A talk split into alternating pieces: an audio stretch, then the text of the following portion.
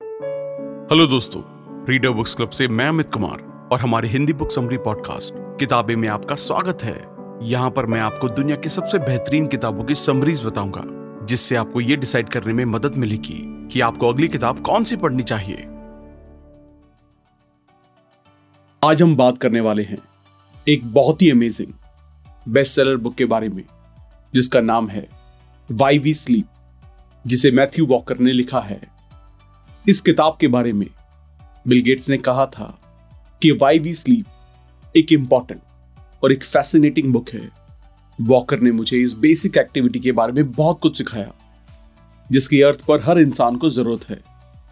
मुझे शक है कि उनकी ये बुक आपके लिए भी ऐसा ही करेगी। सोना हम सबके लिए ज़रूरी है। सोते वक्त हमारा शरीर खुद को रिपेयर कर रहा होता है, जिससे हम अगले दिन अपने काम को अच्छे से कर पाते हैं। कम सोने से हमारा दिमाग अच्छे से काम नहीं करता और हम अपने काम पर फोकस नहीं कर पाते हैं।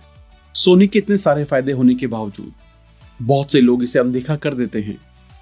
नींद हमारी लाइफ वेलनेस और लंबी उम्र के सबसे इंपॉर्टेंट लेकिन कम समझे जाने वाले पहलुओं में से एक है। कुछ वक्त पहले तक साइंस के पास इस सवाल का कोई जवाब नहीं था कि हम क्यों सोते हैं, या इससे क्या फ़ायदा होता है। या जब हम नहीं सोते हैं तो हमें ऐसे विनाशकारी सेहत के परिणाम क्यों भुगतने पड़ते हैं? खाने, पीने और रिप्रोड्यूस करने के दूसरे अन्य बेसिक ड्राइव्स की तुलना में नींद का उद्देश्य मायावी बना रहा। जिस क्वेश्चन ने मैथ्यू को सबसे ज़्यादा सोचने पर मजबूर किया, वो था, क्या नींद ना लेने से उनके पेशेंट्स की बीमारी बढ़ती है और क्या इससे उनमें कुछ बड़ी बीमारी जैसे मेमोरी लॉस और एग्रेशन के भी सिम्टम्स दिख रहे थे। इस सवाल का जवाब ढूँढने के लिए उन्होंने बहुत सारी बुक्स पढ़ डाली और उन्हें एक सच का पता चलने लगा कि किसी ने भी बताया ही नहीं है कि हमें नींद क्यों चाहिए और वो क्या करती है। तो इसलिए वो सबसे बड़ी पहेली को सॉल्व करने के लिए एटलांटिक ओशियन से हार्वर्ड गए, जिसे बड़े से बड़े साइंटिस्ट भी सॉल्व नहीं कर पाए। हम लोग क्यों सोते हैं? उन्होंने सोचा कि उनकी रिसर्च दो साल चलेगी। लेकिन उन्हें 20 साल से भी ज़्यादा वक्त लग गया। दो बड़े फैक्टर्स हैं जो ये डिटरमाइन करते हैं कि हम कब सोएँगे और हम कब उठेंगे। पहला फैक्टर तो एक सिग्नल है, जो आपका इंटरनल 24 फोर आवर क्लॉक देता है। ये क्लॉक एक डे नाइट का रिदम बनाता है, जिसकी वजह से आप रात को थक जाते हैं और दिन भर काम करते हैं। और दूसरा फैक्टर ये है, एक केमिकल जो आपके दिमाग में बनता है और एक स्लीप प्रेशर क्रिएट करता है। जितने ज़्यादा देर तक आप जागे रहेंगे, उतना ज़्यादा ये केमिकल बनता है। और इसकी वजह से आपको नींद भी आने लगेगी। तो चलिए अब इस बुक के सात सबसे इंपॉर्टेंट पार्ट्स को एक एक करके समझते हैं। इस बुक में कुछ साइंटिफिक टर्म्स का भी यूज़ किया गया है, जिन्हें मैंने भी पहली बार इसी बुक में पढ़ा। हम कोशिश करेंगे कि बहुत ही आसान तरीके से हम उन्हें आपको समझा सके, लेकिन मुझे ये पता है आपको बहुत मज़ा आने वाला है और कुछ ऐसी चीज़ें आपको ज़रूर मिलेंगी जो शायद आपको पहले पता नहीं थी। तो चलिए फिर शुरू करते हैं।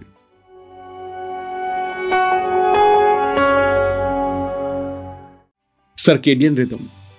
इस 24 फोर आवर रिदम को सर्केडियन रिदम कहते हैं। हमारे दिमाग के अंदर जो 24 फोर आवर क्लॉक होती है, वो हर एक ब्रेन के पार्ट को और हर एक ऑर्गन को अपनी डेली सर्केडियन रिदम के बारे में सिग्नल भेजती है। 1938 में प्रोफेसर नेथन क्लेटमैन और उनके research assistant Bruce Richardson Kentucky की मेहमत केव में छह हफ्तों की ट्रिप पर गए। वो दुनिया की सबसे गहरी गुफाओं में से एक थी। इतनी गहरी कि वहाँ सूरज की रोशनी भी नहीं पहुँचती थी। उन दोनों का एक्सपेरिमेंटल क्वेश्चन ये था कि क्या दिन और रात की डेली साइकिल से दूर होने से उनके जागने और उठने के बायोलॉजिकल रिदम खराब हो जाएँगे या वो बिल्कुल पहले जैसे ही रहेंगे? वो बत्तीस दिनों तक पूरी डार्कनेस में रहे। तब उन्हें वहाँ से दो बहुत बड़ी डिस्कवरीज मिली। पहली ये कि जब सूरज की रोशनी नहीं होती, तब इंसान अपना खुद का सर्केडियन रिदम बनाते हैं। दूसरा अनएक्सपेक्टेड रिज़ल्ट ये आया कि उठने और जागने की साइकिल वो 24 घंटे की नहीं, बल्कि 24 घंटे से ज़्यादा की थी। और आज उनकी डिस्कवरीज के 80 से भी ज़्यादा सालों के बाद हमें पता चल गया कि एक इंसान के सर्केडियन क्लॉक 24 घंटे और 15 मिनट की होती है। 24 घंटे वाली क्लॉक को, जो कि हमारे दिमाग के बीच में होती है, उसे सुप्रा चियास्मेटिक न्यूक्लियस कहते हैं। सुप्रा का मतलब है ऊपर, और चियाज्म का मतलब है एक क्रॉसिंग पॉइंट क्रॉसिंग पॉइंट है आँखों की नर्व्स का, जो दिमाग के बीच में आकर मिलती है, और उसके बाद अपने रास्ते बदल लेती है।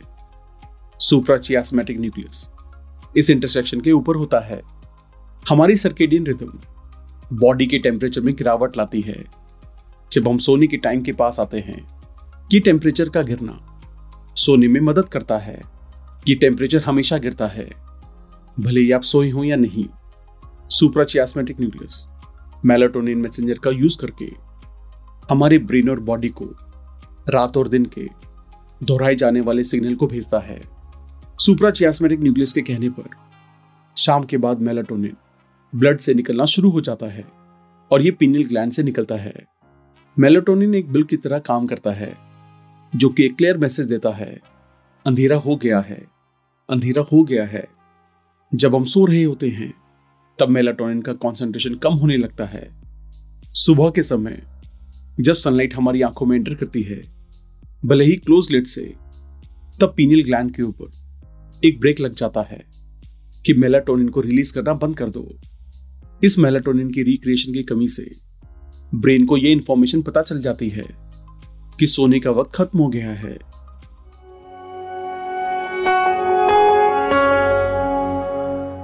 स्लीप प्रेशर एंड कैफीन हमारे 24 घंटे की सर्केडियन रिदम उन दो फैक्टर में से पहला फैक्टर है, जो ये डिटरमाइन करती है कि आप कब सोएँगे और कब उठेंगे।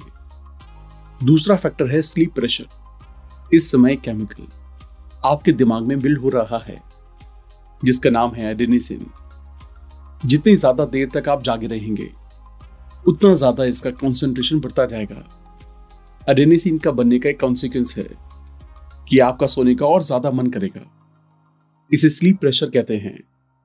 और ये दूसरा फैक्टर है, जो इस बात को डिटरमाइन करता है कि आप कब स्लीपी फील करेंगे।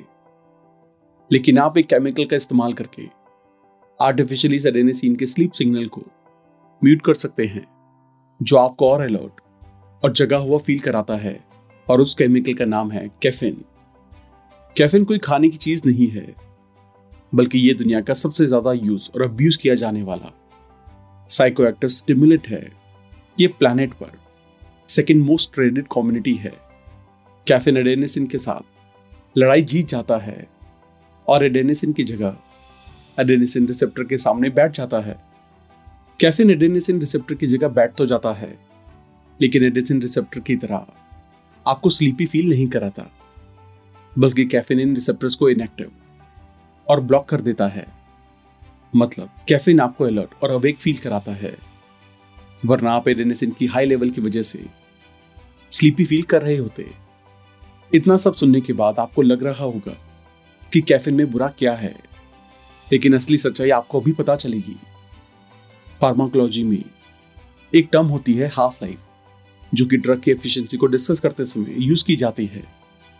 इसका मतलब होता है कि बॉडी को उस ड्रग के 50 परसेंट को निकालने में कितना टाइम लगेगा। कैफिन की जो एवरेज हाफ़ लाइफ है वह है पाँच से सात घंटे। मतलब बॉडी को कैफिन का आधा डोज निकालने में पाँच से सात घंटे लगेंगे। अगर आपने शाम को साढ़े सात बजे कप कॉफ़ी पी है तो उसका फिफ्टी परसेंट रात डेढ़ बजे तक आपकी बॉडी में एक्टिव होगा और आपके ब्रेन के टिश्यू में सर्कुलेट कर रहा होगा। कैफिन का आधा शॉट भी काफ़ी पावरफुल होता है और पूरी रात उसको निकालने का डिकम्पोजिशन काम चलता रहता है। आपको पूरी रात या तो नींद आने में दिक्कत होगी या फिर अगर आप सो भी जाएँगे, तब भी स्लीप की क्वालिटी पहले जैसी नहीं होगी। क्योंकि दिमाग अब बची हुई कैफिन के साथ लड़ रहा है। एजिंग का भी कैफिन क्लियरेंस पर एक बड़ा इफ़ेक्ट होता है। जितनी ज़्यादा आपकी उम्र होगी, उतना ज़्यादा कैफिन को निकालने में आपके दिमाग और शरीर को टाइम लगेगा। कैफिन को हमारे शरीर से एक एंजाइम निकालता है, जो कि लीवर में होता है। अगर आप एक कॉफ़ी पीकर रात को जागना चाहते हैं, और जब आपका लीवर सिस्टम से कॉफ़ी सक्सेसफुली निकाल लेगा तो एक चीज़ के लिए तैयार रहिए, जो कि है एक फिनोमिना जिसे कैफिन क्रैश कहते हैं। जितने टाइम के लिए कैफिन आपके सिस्टम में था और जिस केमिकल को वो ब्लॉक कर रहा था, वो समय भी बॉडी में बन रहा था। आपके दिमाग को कैफिन की दीवार की वजह से ये बात पता नहीं चल रही थी कि नींद को बढ़ाने वाला डेनिसिन बनता जा रहा है। लेकिन जैसे ही लीवर आपके शरीर से कैफिन निकाल देता है, फिर आपको एक बहुत बड़ा झटका लगता है। अब आपको वो वाली तो नींद आएगी। जो आपको कॉफ़ी पीने से पहले आ रही थी। और इसके साथ वो एक्स्ट्रा डेनिसिन जो इन घंटों में बन गया है, जो कैफिन के निकलने का इंतज़ार कर रहा है, उन्हें भी नींद आएगी। कैफिन के डीकम्पोजिशन के बाद जब रिसेप्टर्स अकेले हो जाते हैं, तब एडेनिसिन उन रिसेप्टर के सामने आ जाता है। और जब ऐसा होता है, तब आपका सोने का बहुत मन करता है। अब जब तक आप और कैफिन नहीं पियेंगे तब तक आपको जागने में बहुत दिक्कत होगी। और फिर से कैफिन पीने की वजह से एक डिपेंडेंसी साइकिल बन जाएगी।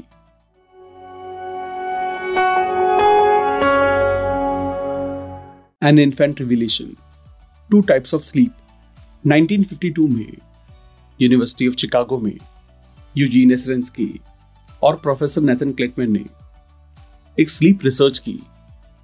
एसरेंसकी एक साल से कम उम्र वाले बच्चों की। आँखों की मूवमेंट देख रहे थे। उन्होंने ये नोटिस किया कि सोने के समय एक ऐसा टाइम आता है, जब आँखें एक साइड से दूसरी साइड घूमती हैं। फिर पूरी रिसर्च के बाद उन दोनों ने दो डिस्कवरी की। इंसान सिर्फ़ सोते नहीं हैं, बल्कि सोते समय दो तरीके के साइकिल से गुजरते हैं। उन्होंने इन दोनों स्टेजेस को नाम दिए एनआरईएम यानी कि non rapid eye moment sleep और आरईएम यानी कि rapid eye moment sleep REM sleep में जब इंसान उठा होता है तो उसके ब्रेन की एक्टिविटीज़ ऑलमोस्ट सेम होती हैं। और आरईएम स्लीप के समय ही हम सपने देखते हैं। और इसे ज़्यादातर ड्रीम स्लीप भी कहते हैं। एनआरईएम स्लीप चार स्टेजेस में बटी हुई है, जो स्टेजेस के साथ गहरी होती जाती हैं। स्टेज तीन और चार सबसे डीपेस्ट स्टेजेस होती हैं। मतलब इन दोनों स्टेजेस में इंसान का उठना काफ़ी मुश्किल हो जाता है।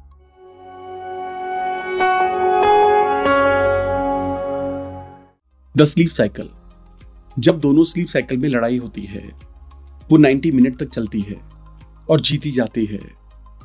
सबसे पहले नारियम स्लीप और फिर आरियम स्लीप का कम बैक एनारियम स्लीप और आरियम स्लीप साइकिल का रेशो पूरी रात बदलता रहता है। रात के फ़र्स्ट हाफ़ में ज़्यादातर 90 मिनट साइकिल हमारी डीप एनारियम स्लीप कंज्यूम करती है और थोड़ी सी ही आरियम स्लीप होती है। लेकिन जैसे ही हम रात के दूसरे हिस्से में पहुँचते हैं, ये बैलेंस बदल जाता है। फिर आरियम स्लीप डोमिनेट करती है और एनारियम स्लीप बहुत कम होती है। इसी स्लीप प्रोफ़ाइल में एक बहुत बड़ा डेंजर है, जिसमें एनारियम स्लीप रात को ज़्यादा होती है और सुबह के टाइम आरियम स्लीप ज़्यादा होती है, जिसके बारे में जनरल पब्लिक अवेयर भी नहीं है। सोचिए आप रात बारह बजे सोए, लेकिन आठ घंटे की नींद लेने की बजाय मतलब आठ बजे उठने की बजाय आप छह बजे उठे, क्योंकि आपकी एक अर्ली मॉर्निंग मीटिंग थी। तो आपने नींद का कितना परसेंट खोया? आप कहेंगे, क्या सवाल पूछ रहे हो? आप जवाब देंगे कि दो घंटे कम सोए, यानी कि पच्चीस परसेंट कम सोए। लेकिन ऐसा नहीं है। जैसा कि हमने अभी देखा कि आर स्लीप रात के लास्ट पार्ट यानी कि अर्ली मॉर्निंग आवर्स में ज़्यादा होती है तो आप अपनी आर स्लीप का साठ से नब्बे परसेंट तक लूज करेंगे। भले ही आपने 25 परसेंट स्लीप टाइम ही खोया हो। ये दोनों तरीके से काम करता है। अगर आप सुबह आठ बजे उठ गए, लेकिन रात को दो बजे तक सोने नहीं गए तो तब आप अपनी डीप एनारियम स्लीप का एक अच्छा खासा हिस्सा खो बैठेंगे। आपका दिमाग कैसे नींद पैदा करता है? जब आप नींद की शुरुआत करते हैं, तब आप सबसे पहले लाइट एनियारियम स्लीप में एंटर करते हैं। उसके बाद आप डीप एनारियम स्लीप में जाते हैं, जिसे स्लो वेव स्लीप कहते हैं।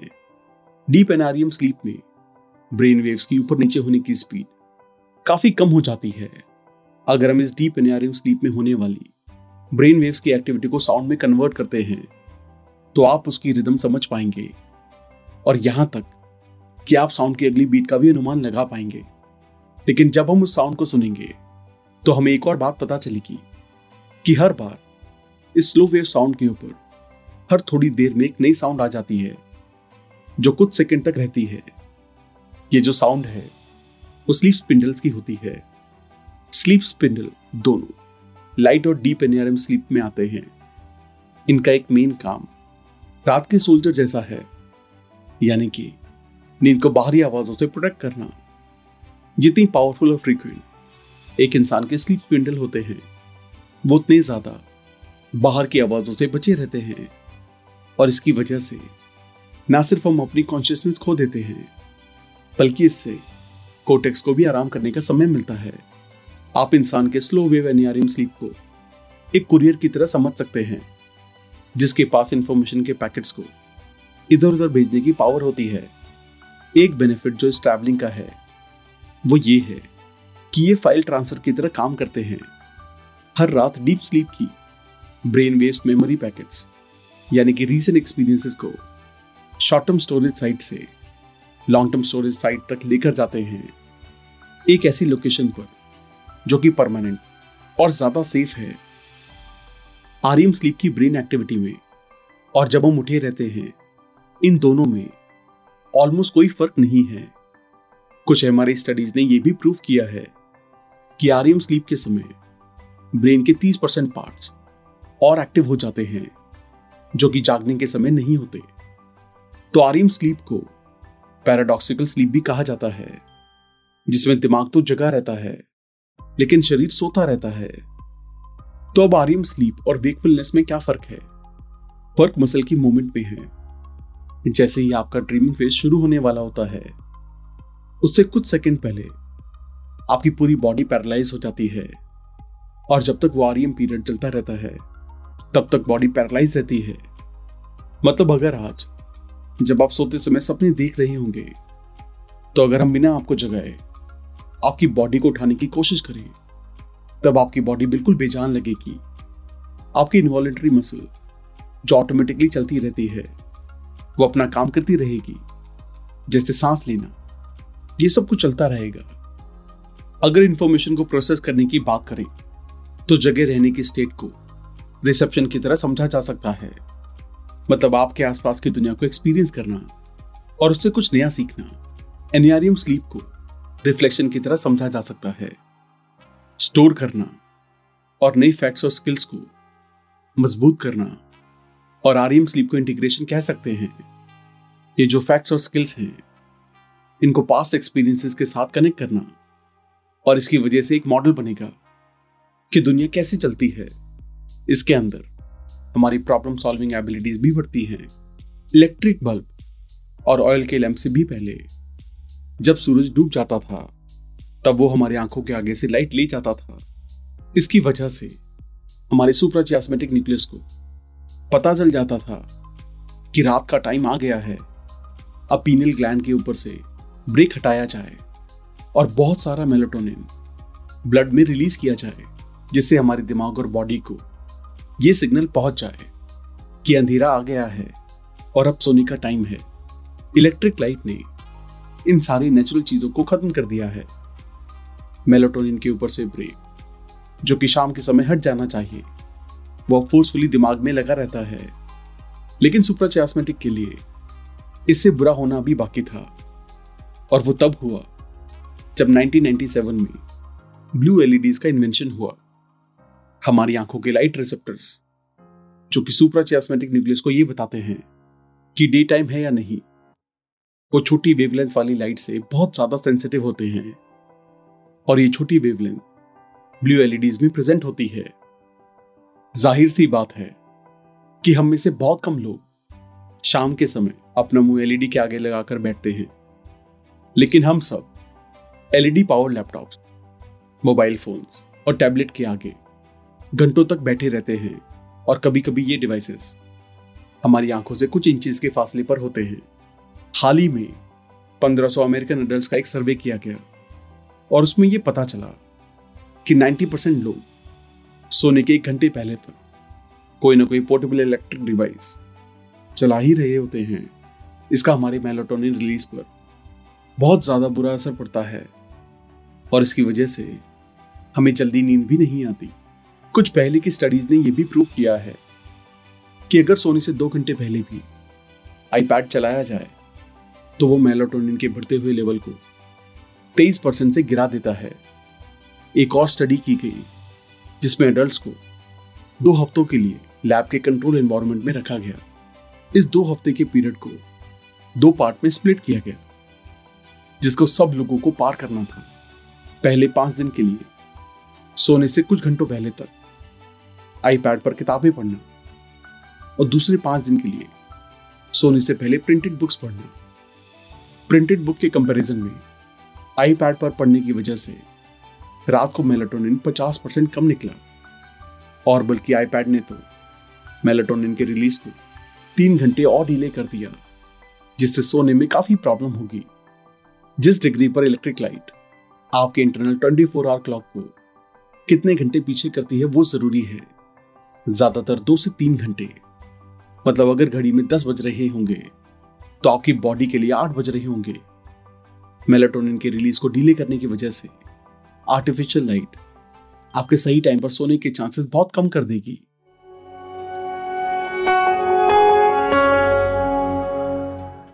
नींद की कमी से होने वाली बीमारियाँ। जब हम अच्छे से सो नहीं पाते हैं, तब हमारी नसों में खून का प्रेशर बढ़ने लगता है। इससे हमारी नसें फूलने लगती हैं। और इसी कारण से हमें डायबिटीज़ हाई ब्लड प्रेशर और यहाँ तक कि दिल की बीमारियाँ हो सकती हैं। हाई ब्लड प्रेशर के पीछे कई और रीजन भी होते हैं, लेकिन स्लीप उनमें से एक है। 2011 की एक स्टडी में लगभग पाँच लोगों को रिसर्च में रखा गया। ये सारे लोग अलग अलग देशों में रहते थे और अलग अलग उम्र के थे। इस स्टडी में यह पाया गया कि एक अच्छी नींद ना लेने से बीमारियों का खतरा। 45 परसेंट तक बढ़ जाता है। कम सोना ना सिर्फ़ आपकी सेहत के लिए खतरनाक होता है, बल्कि दूसरों के लिए भी खतरनाक हो सकता है। अगर आप गाड़ी चला रहे हैं और आपकी नींद पूरी नहीं हुई है तो ये आपके लिए और सोसाइटी के लिए भी खतरनाक है। रात में अच्छी नींद लेने के टिप्स। सबसे पहले आप रात में सोने से पहले शराब या सिगरेट ना लीजिए। अब आप कह सकते हैं कि मुझे तो ये लेने के बाद अच्छी नींद आती है। तो मैं इसे क्यों ना लू? शराब की वजह से। आप गहरी नींद में नहीं जा पाते हैं। ज़्यादा शराब पीने से आपको सांस लेने में दिक्कत हो सकती है। ज़्यादातर लोगों की नींद तब खुलती है जब शराब का असर खत्म हो जाता है। और इसकी वजह से जब वो सोकर उठते हैं तब वो फ्रेश महसूस नहीं करते हैं। सोने से पहले सिगरेट भी ना लें क्योंकि सिगरेट के अंदर निकोटिन होता है। निकोटिन आपको एक बार के लिए राहत दे सकता है। लेकिन लंबे समय में यह आपकी नींद के साथ खिलवाड़ करने लगता है और आपको सोने नहीं देता। रात को सोने से पहले अगर आप गर्म पानी में नहा लें तो इससे आपको और अच्छी नींद आ सकती है। नहा लेने से आपकी बॉडी रिलैक्स फील करती है और काम से भरे दिन के बाद रेस्ट ले पाती है। रात को सोने के समय अपनी खिड़की खोल दें, जिससे आप सुबह सूरज की रोशनी से उठें। ये लॉन्ग टर्म में आपके लिए काफ़ी हेल्पफुल हो सकता है। एक और पॉइंट जो आपको याद रखना होगा, एक अच्छी और गहरी नींद लेने के लिए कि दोपहर दो बजे के बाद कॉफ़ी ना पिए। और लास्ट और सबसे ज़रूरी पॉइंट ये है कि सोने से एक घंटा पहले अपने उन सारे इलेक्ट्रिक डिवाइसेस को बंद कर लें, जिनमें से एलईडी लाइट निकलती है, जिससे मोबाइल फ़ोन लैपटॉप टैबलेट्स क्योंकि जैसा कि हमने पहले देखा कि आपकी नींद की क्वालिटी को भी बहुत खराब कर सकती है। और यहाँ तक कि आपको सोने भी नहीं दे सकती है। तो दोस्तों, सोने की ज़रूरत हर जानवर को भी पड़ती है और इंसान को छोड़कर कोई भी जानवर अपनी नींद पर कॉम्प्रोमाइज नहीं करता। आज से आपको भी यही करना है। आपको प्लेट लेना होगा कि हर रात कम से कम आठ घंटे सोएँगे। लेकिन आप में से कुछ लोग ऐसे भी हैं जो बेड पर लेटने के बाद सो नहीं पाते। तो उन लोगों को पहले बताई गई टिप्स के साथ ये एक और टिप फॉलो करनी चाहिए। टिप है, अगर आपको बेड पर लेटे लेटे 20 मिनट से ज़्यादा हो गए हैं और आपको अब भी नींद नहीं आ रही है तो उठ जाए और कुछ ऐसा काम करें जिससे आपको बेटर फील हो। इसके बाद जब आपको नींद आने लगे तो बेड पर जाकर सो जाएँ। इस टाइम तो फ़ोन बिल्कुल भी ना चलाएँ। आप किताबें पढ़ सकते हैं और अगर आप एक स्टूडेंट हैं तो आप अपनी पढ़ाई कर सकते हैं या छत पर जाकर टहल सकते हैं। आज का एपिसोड सुनने के लिए धन्यवाद। और अगर आपको ये एपिसोड पसंद आया हो तो अपनी फेवरेट पॉडकास्ट ऐप पे ज़रूर सब्सक्राइब करना। फिर मिलेंगे एक और नई किताब के साथ।